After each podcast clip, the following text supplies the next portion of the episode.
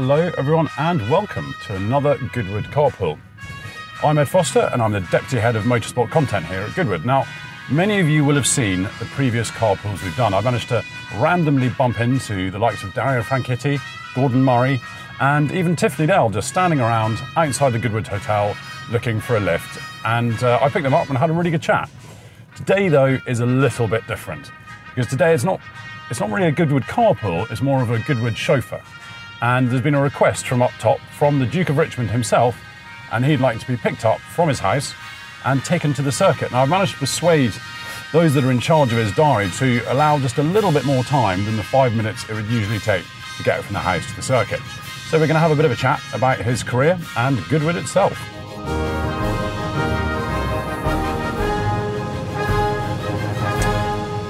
Right, so some of you might have noticed that this is a left-hand drive car. I'm Not 100% sure why I'm in a left-hand drive car, but it does make moments like this look pretty stupid. It's not, should not be doing this in a Rolls Royce.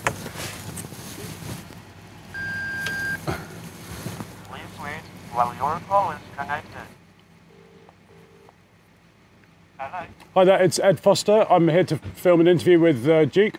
Okay, thank you. Thanks very much. Oh.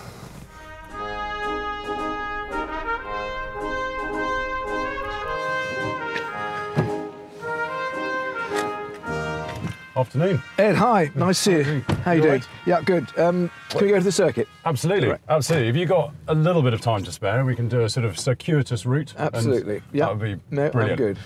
So I um, there's obviously been some quite big moments in in Goodwood's history, but we are now coming up to the 25th anniversary of the Festival of Speed, the 20th anniversary of the revival, the 20th anniversary of the Goodwood Road Racing Club.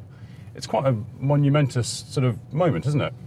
Well, it seems like it's a bit of a year. I know. It's amazing. I can't believe it's been 25 years since we started the Festival Speed, which was the kind of beginning of it all. And um,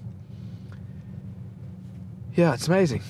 Is it, did you? I mean, obviously, I don't think you probably think that far ahead. But did you think you'd ever get to this stage? You know, celebrating such because you, you know, at Goodwood, no. you're, we're always celebrating anniversaries, but we're suddenly we're into the realms of kind of bigger anniversaries than some of the car manufacturers. exactly. No, it's extraordinary. No, exactly. We're big on anniversaries. Important part of uh, the, the the theme and the, and and the really focus for each year. And here we are celebrating our own anniversaries. That's fairly bizarre. Exactly. And we've been going, you know, longer than some of the car companies.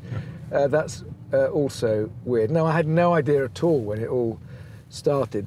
For a minute, that we'd be celebrating 25 years. I remember each year when we started, we'd go, "Not another festival of speed on the filing cabinet," because we just couldn't believe we were going to do another one.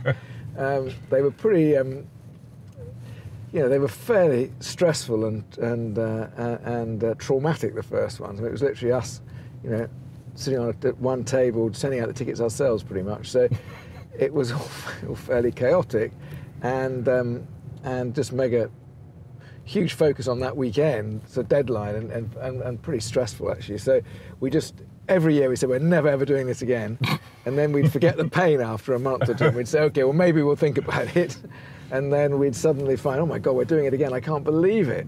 but there was, I mean, there were a few years that you you actually um, you took tickets, you sold tickets on the door, and you didn't even take pre-bookings. Oh no, for, for quite a few Yeah. years it was. Well, the very first year there were no pre-bookings, all all all on the door. So that gave us a huge fright. So um, we were told we'd be lucky to get two and a half thousand people.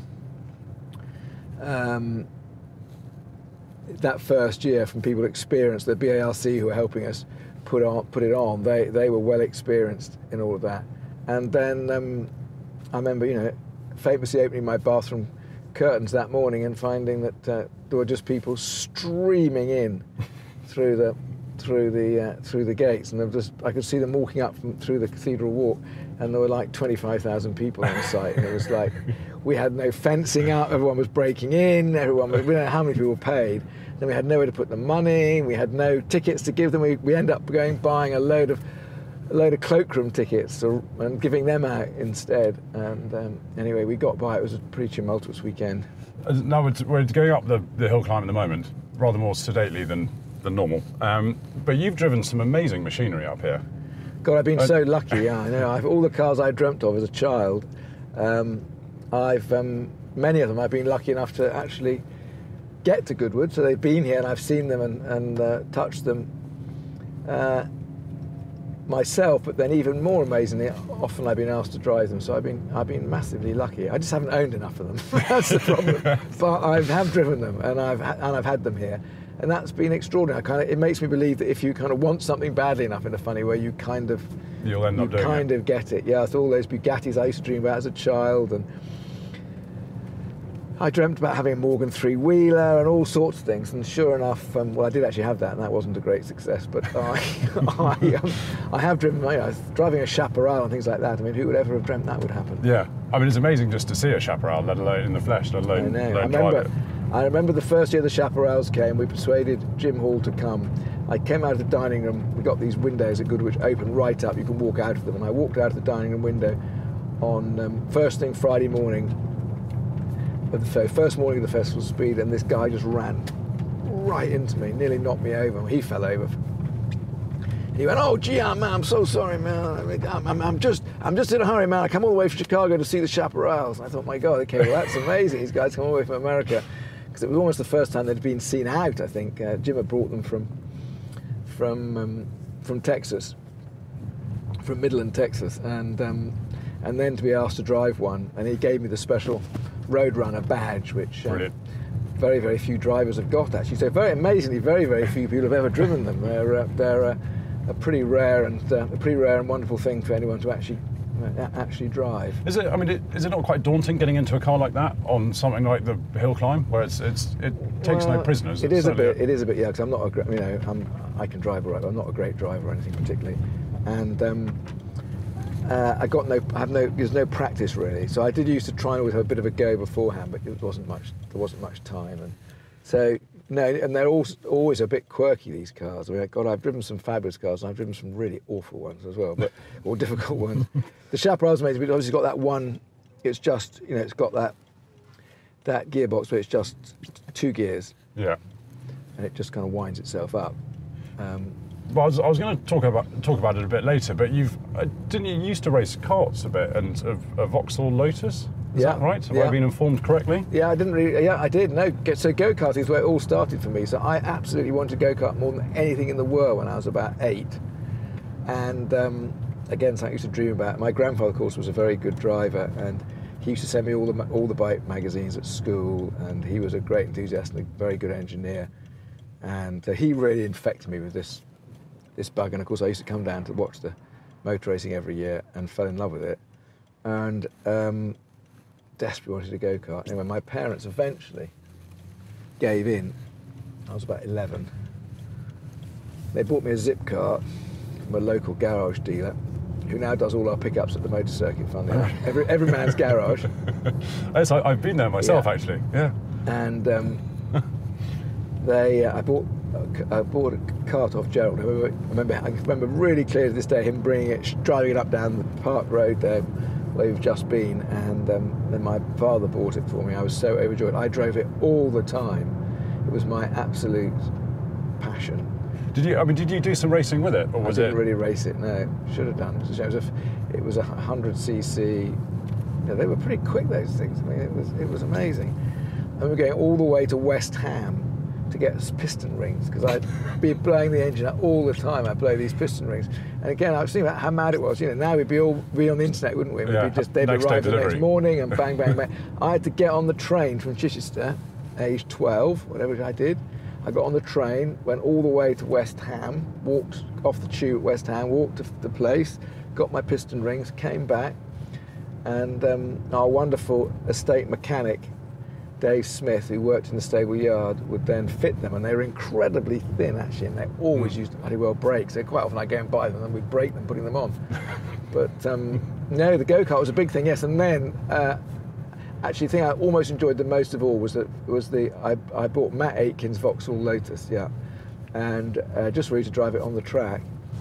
And um, I, was, I was just I was, I was busy there. I was also you know it was just I was uh, racing. I wasn't really it wasn't really time to do much racing, but I loved that car. That was such good fun. So wings and slicks. what's it got? A 1600cc engine or Yeah, something? Wings like and slicks. Uh, I mean, really quick. We're doing 145 down the straight or something. Really? 140 or something. You could do a pretty quick lap in it. And um, and we used to just go down because obviously the track was there. No one at the track. I was just ring up the tower, say I'm coming down. Um, I'm not sure they ever liked anybody much being on the track in those days. It was always a bit, always, it was always a bit distracting for them. And then off we go. I do 70 laps. I do a Grand, I do a whole full Grand Prix, full On- on Grand your Prix own? leg on my own. Yeah. Do you not need to come in and refuel all the way? yeah, I used to come in to do a bit of refueling. Which I'm not sure. I don't know. how long. I, was- I was on a full. I was on full GP mode. it's a single seater endurance race. But did you, uh, from doing all that driving and testing, I guess, did you not want to go and race? Or was that because Yeah, usually that's no, I would like to have done so. I just didn't. I was just. I was just too. I mean, I, I guess I was just. I was very, very busy with my photography. I was living in London. Um, it was just hectic. I guess what the mistake was, I should have got the go kart earlier, yeah. and um, and then I might. Have, I guess that would have got me going a bit. Probably got me going a bit quicker. I didn't actually race. Um, it was really Robert Brooks who got me racing. I didn't really race um, until we started the Festival Speed. Really? And then yeah, and then Robert kind of got me sort of said, "Come on, we ought to do you ought to do do some stuff."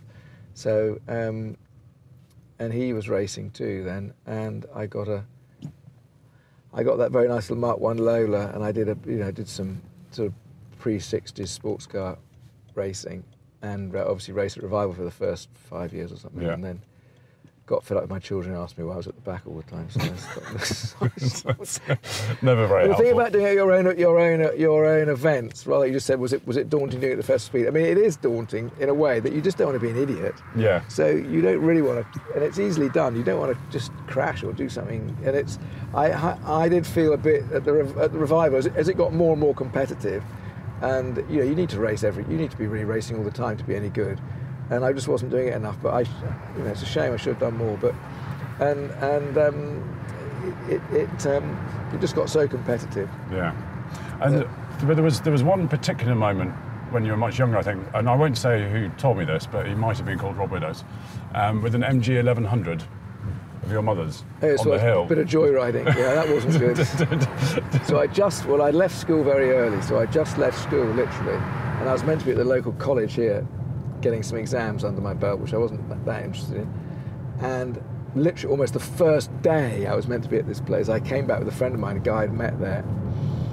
Um, he became a very great friend, and we uh, we took my my mother was out, and we took her MG 1100, which, which was considered a you know high performance machine in those days, dreadful car, and um, we actually so I went up the Festival Speed Hill, we zipped around at the top, came roaring back down again, and I hadn't noticed on the way up, but someone had put gravel on that last turn.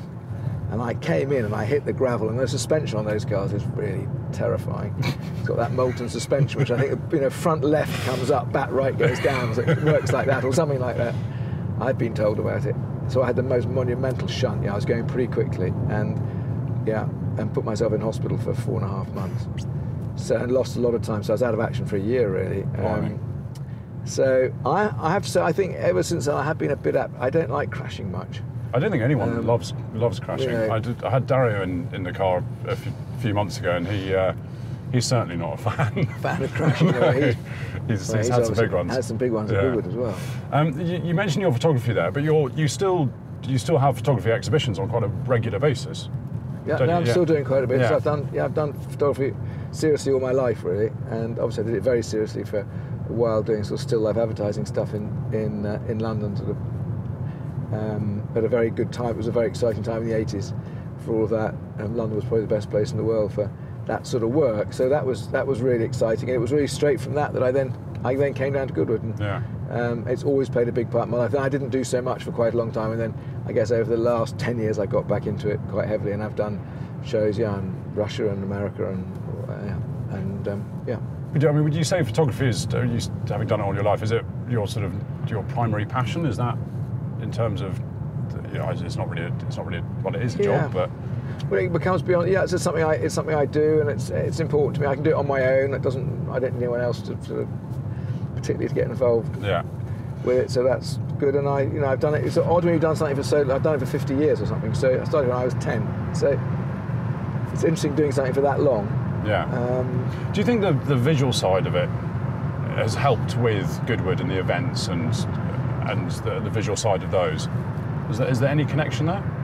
Um, I think it's helped. I do think it's helped. I think it's helped much more than I would have imagined at the time. I never imagined I'd have any. And my father was very, you know, he was very good about all that. He didn't think there needed to be any connection with what I was doing, kind of in my own life before I was at Goodwood, with what I might be doing later at Goodwood, which I think was very commendable. It's just he just wanted to do something that I felt strongly about and hopefully could you know, make some money at. Um, and kind of survive doing. Uh, and it went well. I mean, I did. I had. I was lucky. I had some. Did some fantastic campaigns and some great jobs. And um, but interestingly, a lot of the people um, that I used then, uh, model makers, set builders, designers, um, to help with the big productions we did and the big set builds we did. I'm, those guys are quite a lot of us still involved with me now. So Gerry Really? Judah, who does all our big sculptures at the Festival Speed. Uh, Gerry was a master model maker, and Gerry used to make a lot of models for me. And it was because of that that then I asked him to do the very first one,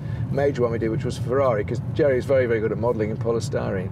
So um, we did that together, and Gerry had all, all, all during that time become more and more of a fine artist, and it was very talented and very creative indeed. And then gently we've sort of moved to become, you know, to create these bigger and more, ex- uh, more exciting um, sculptures. So he's a good example. So I think it has helped, and I think it's it's um, it's certainly made it important for me the look and feel of the whole thing, and, and Yeah. um, the arch- sort of architectural look at the festival at the beginning. I was very clear what I wanted that to look like.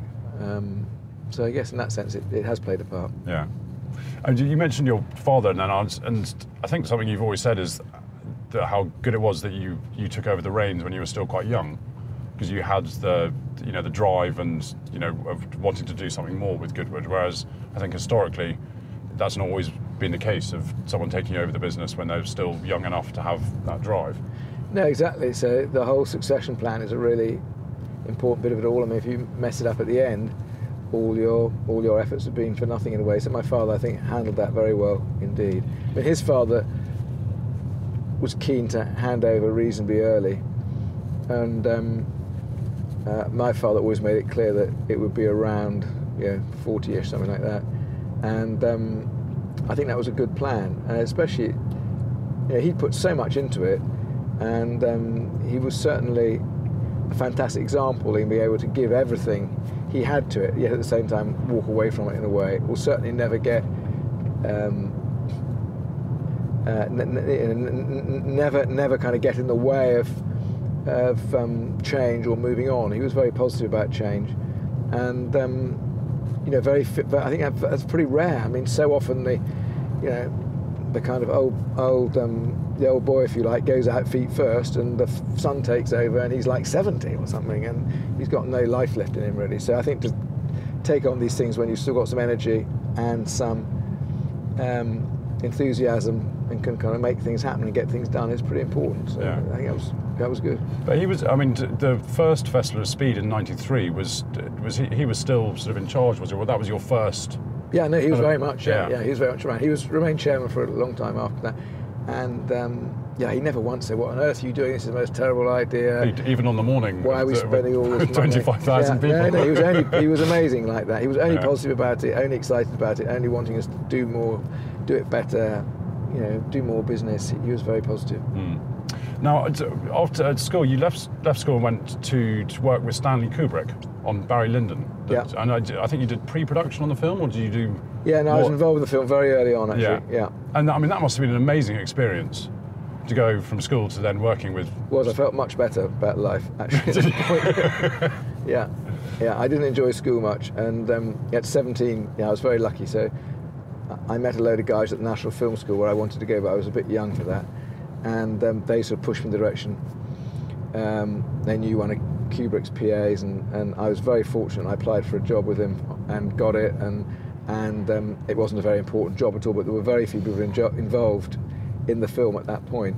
So I spent quite a lot of time with Stanley and with Ken Adams, who was one of the great art directors. And um, I used to sit with them every evening going through stuff we'd shot and hear them talking about what, why it was good, why it wasn't good, why it would work, what wasn't uh, in period about the location or whatever. So that was really fascinating, and just seeing someone of that, you know, he was a genius, but seeing someone of that caliber making decisions and also just no not compromising on anything. I mean, Stanley never compromised. Yeah. Um, But that was that was sort of one of his one of the things he was best known for was there's no compromise approach, absolutely. and that I guess that has fed into Goodwood the, the events, and um, that's maybe where it comes from. I, I don't know. Well, it had a big impression, made a big impression on me. But I just think that you, we just need to try as hard as we can. Obviously, the one inevitably has to compromise sometimes a bit, but uh, and Stanley really didn't. I don't think. Um, he delivered 2001 eight years late or something, and somehow managed to keep that all all going. But no, I, I just believe that, and I think everyone here is brilliant at it. Everyone at Good was brilliant at it. Is we just want to do it as well as we can, and uh, we want to give it as much, you know, as much effort as we can, and not compromise if possible, and do what we believe is going to be um, yeah, hopefully a really exciting experience. We want, to, we want to deliver things which people really love. Now, with your expertise of Rolls Royces, do you know how to defog the window? Ah, we've I, got I picked up this car yesterday, and I actually oh here we go. Here we go, that- yeah, that ought to there do we it. go. That'll do it. Um, so, I, mean, you, Put- put you, touched on. on the um, the advertising you did. It's, sometimes with Goodwood, I mean, Goodwood, there's so many. You've got so many balls in the air. Do you sometimes miss the sort of relative simplicity of the world of advertising and the, the Sure. photography and Sure. I mean, I miss, uh, yeah, Goodwood's complicated and lots of people involved. So now it's really about trying to um,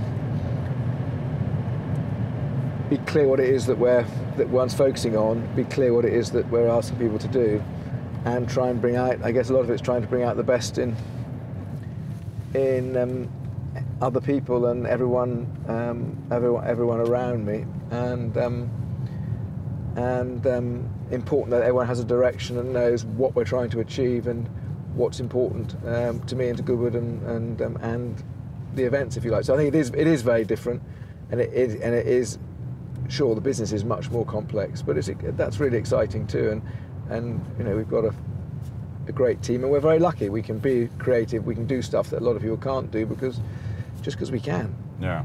Now, I, I wanted to talk a little bit about the ninth Duke, your grandfather, um, because as you said, he, you know, he was a huge motor racing fan, loved his cars, his planes, his bikes, um, and I remember seeing an interview with you talking about going to the circuit in period with a red book of autographs and meeting all these drivers.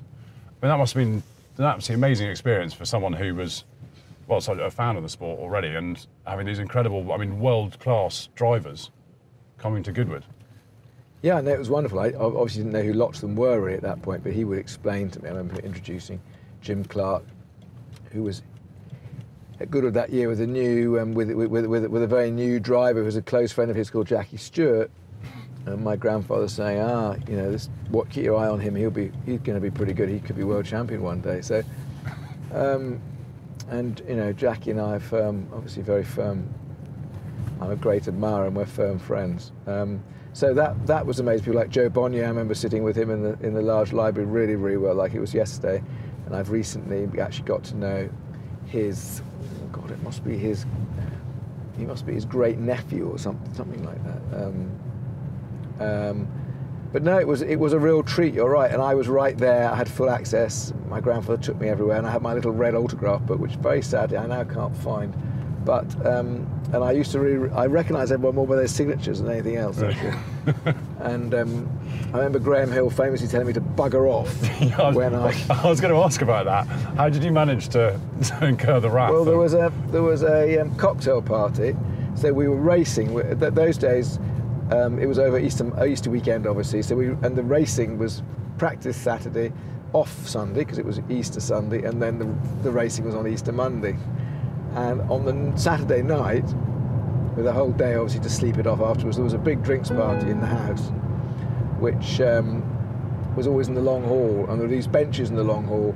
And I went up to ask someone's Mike Salmon or someone's autograph. He said, "No, no, old boy, you don't want mine. You need to speak to. He want this man. He's a proper driver." And I'd already got Graham's signature, and Graham was holding court and didn't want me, me to interrupt him. And I was sort of pushed in front of him with my little book, And he said, "Oh, bugger off." so I felt rather. I, looked, I disappeared with my tail between my legs after that. Um, Have you told Damon about it? I've told Damon about it. Yeah. Yeah. Was he- was We've he had a laugh surprised? about it. I don't think. He, I don't think he was. No. no, Graham was terrific, but he could be quite punchy. Yeah.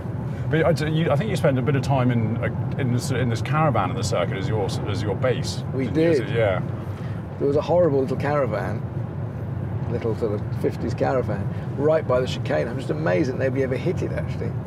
um, and I can remember Bira, I think it was Bira, was it, having an amazing accident in the BRM. And he hit the, you know, the chicane was brick then, part of it.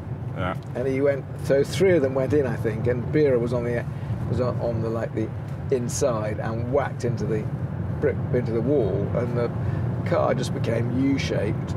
But we used to we used to sit in the caravan, have our little picnic of sort of cold eggs and so cold sausages, all very sort of 1950s. As Doug said it was always raining and one's pockets were always full of water. Um, I'm sure it wasn't quite that bad, but it um, you know it always seemed to be it was always jolly cold, as of course the members meeting is now. But it, I mean, it wasn't. Motor racing was was never glamorous. It was quite a basic. It was certainly, you know, with grass paddocks and um, yeah, it was very simple. Muddy grass paddocks, yeah.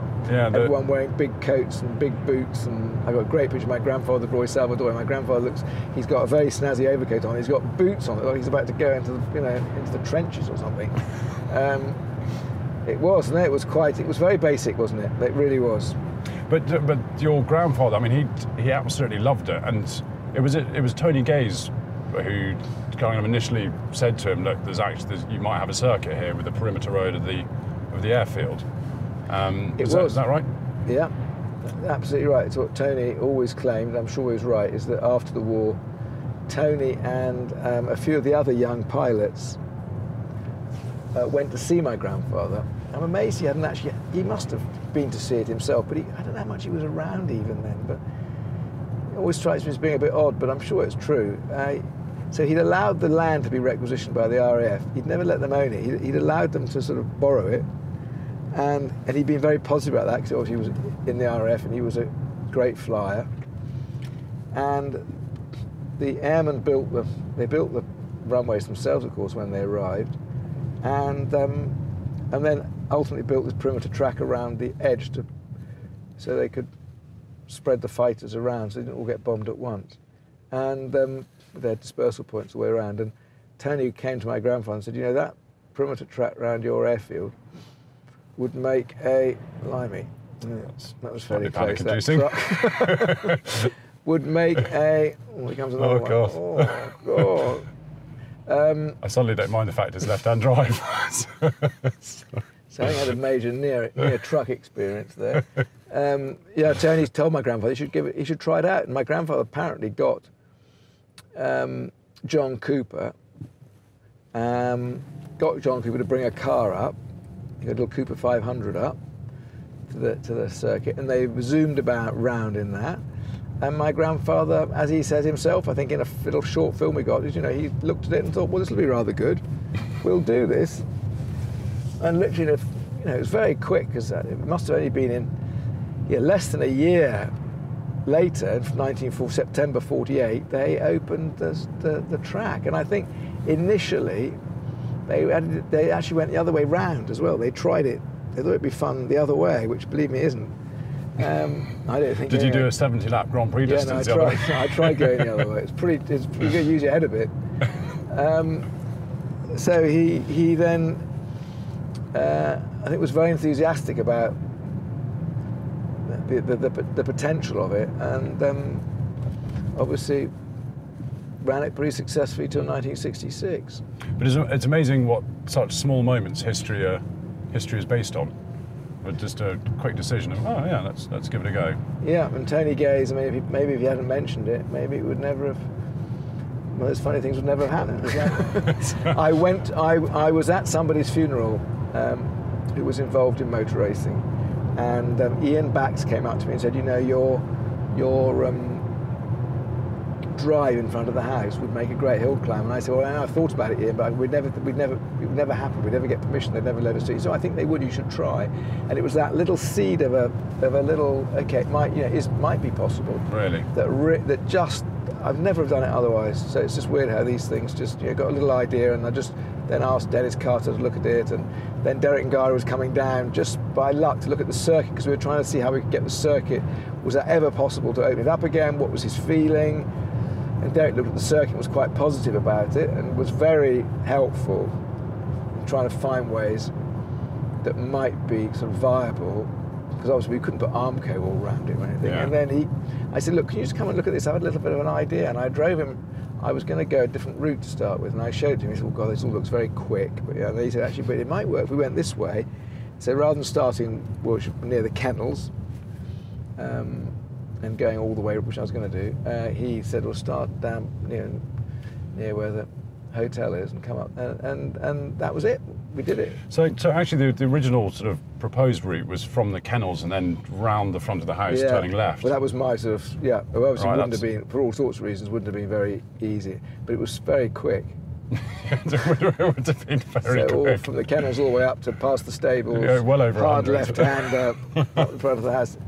Um, yeah, But I mean, your grandfather was very into his flying. I mean, he flew almost everywhere. You know, he'd have a meeting and he'd, he'd fly off there. But have you have you ever had that passion for aircraft things? Because it's it, obviously the, the cars and bikes seems to seem to have rubbed off. yeah. but I don't. Lo- I don't love aircraft quite the same way. I do love some aircraft. The ones that I wouldn't. You know, I, I didn't. I don't. I don't. I don't really love little light aircraft particularly. Um, but I should have flown. It was really silly. I flew quite a lot in Africa when I was 17, 18. Um, in, in some fairly extreme circumstances and um, with some really, really good pilots. And then I came back, thought I'd do my PPL here with the Goodwood Flying School, obviously, and um, uh, I did just, I just found it a bit dreary, really. I should have, I just should have stuck with it, but I didn't. I found it all a bit tiresome, and um, my daughter's done it. Oh, she's gone solo and everything, and pretty much done it, but it's a bit. I have to say, I'm not pleased with myself about that. I jolly well should have done it, and to be, be there now and not be able to fly is pretty silly. My grandfather he said he used to fly everywhere. He had flying field, which was not the current airfield, but an, but where we now put a lot of the cars for for speed and revival. And he had a thatch hangar there, which he set fire to about three times, I think, with the aircraft. Um, and um, they all they flew from there, and he'd fly all over the place. And he had a little, he had a Klemm, and quite you know sweet little aircraft. But is it, I mean, nowadays it's a very time-consuming thing to It is, to keep right. up. You can't just- you can't just do it occasionally. and It's all a- that, you know, fight, all that filing, flight plan, it all takes forever. Um, and, and, uh, you know, compared with how it was for him, he just pop, jump in the airplane, I guess, and but I was like, rather like it was for me in Africa, you just jump in and off you go. Um, before I left, I did wonder what would happen if we met a lorry on this road, and sure enough, we just yeah, we just did. We're lucky we had a little bit of room on the left. I, I see had a Sorry, I'm making Rolls Royce's car absolutely, flexibility in the absolutely verge. filthy. Yeah. Um, so I, I sort of before we get too close to the end, I wanted to talk a little bit about sort of legacy and things because at, at some point in the future, your your son will take over. And what I mean, what do you want your legacy to be? You know, is it is it is it the events or is it something bigger than that? Um, yeah, that's a good question. I, I think um, I think of sustainability is one thing is very important. A long-term sustainability, putting Goodwood in a position where it really can survive healthily and happily with kind of what it's doing. Um, uh, it, is a, it does feel like a lot of lot of effort and work. Um, keep it all up and running. Um, which is which is all good and fine. But it's uh, you know the, the long term. I I'd like to you know make all that work, which is yeah I think beginning to happen. So it's trying to keep all the difficult bits operating. So some businesses have to look after other businesses because Goodwood's all about a whole. Yeah, it's a, it's a community. It's a, it's a whole little sort of conglomerate of activities as well, which all need to. All, they're all important to the place. So we've obviously got our sports, horse racing, motor racing, golf, flying, shooting, and cricket. That's they're all very authentic to the authentic to the place. That's kind of what we do, and then we have absolutely at our core all these uh, traditional sort of estate activities of forestry, lovely organic farm, um, property, all these things. So trying to keep it all alive and well is really important to me. And I guess that's one bit, and the other bit's the brand really. How's, how do people feel about Goodwood? How does Goodwood, how's Goodwood seen around the world? How can we develop that brand around the world? How can we become better known? How can we spread the word? And how can we be you know, really relevant? How can this great historic place um, be really relevant to a modern world and and be successful and be self-sufficient? That's really what I'm what I'm that would that would be if I could do that. If Charlie could take over something, which is hopefully you know I want it to be better than how I found it. Um, if possible, my father left it in pretty good. It was all pretty good shape. I'd like to be able to leave it even better, and um, and a bit more sustainable, a bit more manageable, a bit you know, um, with a long-term future. I mean, did you have? I mean, did, we were talking then about opening the circuit and and doing the hill climb for the first time. Did you have other plans uh, other than that? Because I mean, uh, knowing that you were going to take over and try and improve things and live in a better state than you found it, was there anything else at the back of your mind that you thought you might might do, or was it was it always something to do with the circuit? You know, when I started really, when I went back to live there, I didn't think I was rather looking forward to taking things a bit quietly. Actually, I thought perhaps I could. That's worked out perfectly. You know, it'd be quite nice. I'd be in the I'd be in the country. Everything was kind of bit, quite well organised, and and there'd been a few things happening, and it'd been quite a difficult economically. It'd been a bit of a tough time uh, just before, and I quickly realised. I remember almost my f- sort of first day or so, I quickly realised that it wasn't actually all quite as straightforward and as um, it never is, is it? Quite as quite as uh, hunky dory as I thought, and that there was been recently some things which have been quite demanding and had had quite a bit of, bit of impact on uh, Goodwood and the and the business, and that needed some that needed some fairly immediate sorting out. So I was thinking pretty quickly about what, what most importantly here actually mm, we just need to try and generate some sales. I'm a real believer on the whole in, in if you like, in sort of generating sales rather than trying to cut costs. Yeah. So I, I was really thinking about, well, what can we do here that's going to be more, you know, bring, bring, bring more interest, drive, most importantly, drive uh, some resource, some cash into the business, which we, which we needed to do. And it was just, and that was really where the, so one one thought, which had been on my mind for a while, was the motorcycle. So I thought, well, I'll investigate that a bit. And then, you know, we, it, was, it was a miracle really. And then we fell into the festival speed because they, we couldn't open the motor circuit, which was absolute was probably a complete blessing because we didn't have to What- spend. all the beauty of the Well, festival, yeah. we didn't have to spend anything on it. We just we could kind of do it. We could kind of rent everything. We could just get the all the structures in and. Um, and it had no capital cost really, so we could just do it. Whereas obviously the circuit required quite a big injection of capital, and by the time we came to do the circuit, we had the festival speed, if you like, funding, um, helping us fund that. So we were very lucky. Uh, it was it really was. It was like a, was a bit of a miracle really. So suddenly we found ourselves with something which was actually generating um, some proper some proper um, return, but, but importantly some cash as well. Because with all these businesses, you just need some some um, some cash income. Yeah. Did I mean, did, did you ever worry that you'd be the first to fail? Yeah, I think one worries all the time about that. Yeah? Yeah, I mean, you don't want to be the one. You don't want to be the one to mess drop up. the ball. And um, I mean, it's just it's got a lot bigger. Whether it's got any easier is, is um, you know, is, is I, don't, I don't know if it ever gets any easier really. But it, it's um, yeah, one's just I guess do the best you we do the best we can and and um, and hope it it, it, it um, you hope one can pass it on in better shape. Yeah. Do you? I mean, do you? Do you think your son Charlie will take it in a, in a similar direction, or does he got his own grand plans, or what do you think? Yeah, he's, he's, think- mo- he's a motor racing fan. He is. He loves all of it, which yeah, is brilliant. So both him and William, his younger brother, love the horse racing. That's great. In fact, they all. We're very, I'm very lucky. All my children, all five of them, love Goodwood, love being there. Totally involved in the estate. Totally supportive. You know, they all look after people during the events. They all have a big role to play. But I guess ultimately, just because that's the way things are, Charlie will be responsible. He'll have to be responsible and then um, look after his siblings and make sure that everyone's taken care of. But um, uh, he is fortunately very keen on all of it. He loves his horse racing. Um, he loves his cars. He races. He's a pretty good driver. Um, he um, he needs to race a bit more, but he's he's doing. Re- he's really he loves it, and um, that, that's that's great for me. So I think he'll be. You know, he's very enthusiastic. He's very ready to get involved, and he, he needs to spend a bit of time doing his own thing and finding his own feet, and then come back to Goodwood and and um, take it on. I'm sure he'll do it differently. I'm sure he'll find his own things to focus on. I think that's important too. I mean, it's the one. That's one of the joys of such a place is it. It's got endless potential, really. Yeah. And so, what do you love? What do you want to how do you want to focus it up? How do you want to, how do you want to um, develop it so it really reflects your own passions? And that's what's happened with the place over the last 300 years. I mean, it very much reflects all the passions of the various dukes who've um, who've who've owned it and loved it. So we've had, um, you know, we've all had some very exciting personal moments, I suppose, Mm. at the festival. I, I'm just trying to bring some of mine together, and you know, I've driven some. I- You know, I drove the 19, I drove the 91730 up the hill one. Yeah, I drove the Porsches. I've driven quite a lot of Porsches.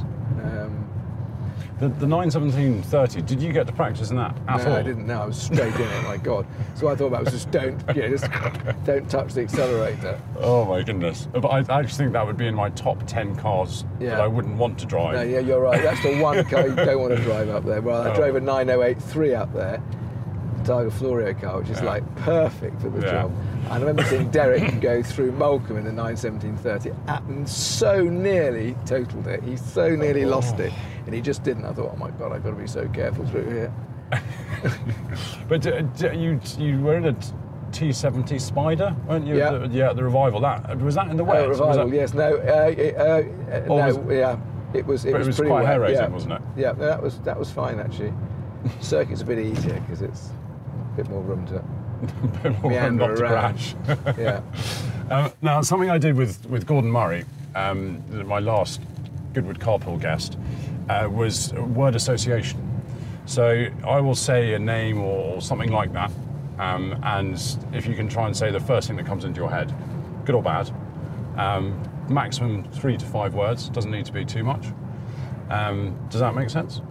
Right. Okay. So I'll start. I'll start with Sir Stirling Moss. Brave hero. Um, how about Bernie Ecclestone? Bernie, my gosh. Um, su- su- super clever, super funny, great company. Okay. Um, the Festival of Speed. Oh, demanding and stressful. Um, how about Ferrari? oh, opera. Love opera bitterly. No. Okay. Yeah. Uh, Goodwood's future. Exciting, modern, changing, everything to play for. Okay. Um, slight curveball. Horses. Horses. Well, cars are going to be. Well, well, it's going to be just like the pony club. I tell you, the cars are going to be like, what are you riding your pony at the weekend? So you know, horses. Uh, you know, history, uh, beautiful, fast, glamorous. Yeah. Okay. Um, uh, final, final few. The ninth Duke of Richmond.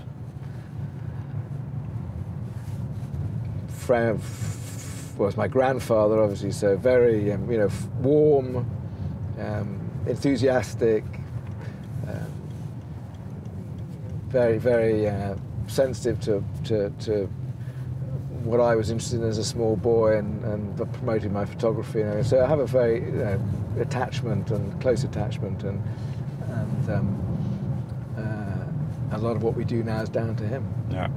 And then final one, the revival. Fun, fast, flash. not flash, really glamorous. Not flash. So I, I must ask, what was your lap record in your Oh God, I can't remember, but I'll tell you a funny story. I can't remember what my best time was. I should be able to tell you, Shanat. It was, but it, It's a real racing driver would have it. I absolutely like that. I know. I did. A, I did. Was that a one one thirty-seven or something? Anyway, it was.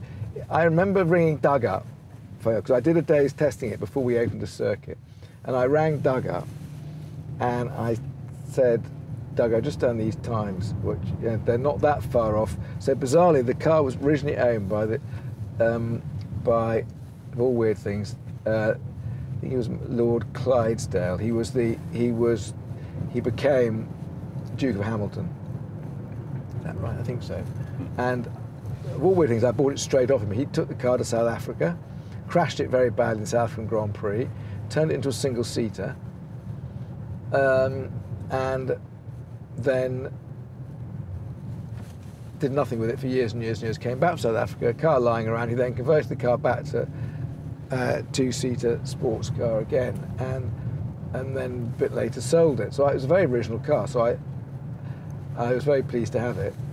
And Doug, I said to Doug, look, I've done these times. They're not that far off Clydesdale's times. This is what I'm doing. Hmm. And I was quite pleased. I was just, I was just about up there with his times.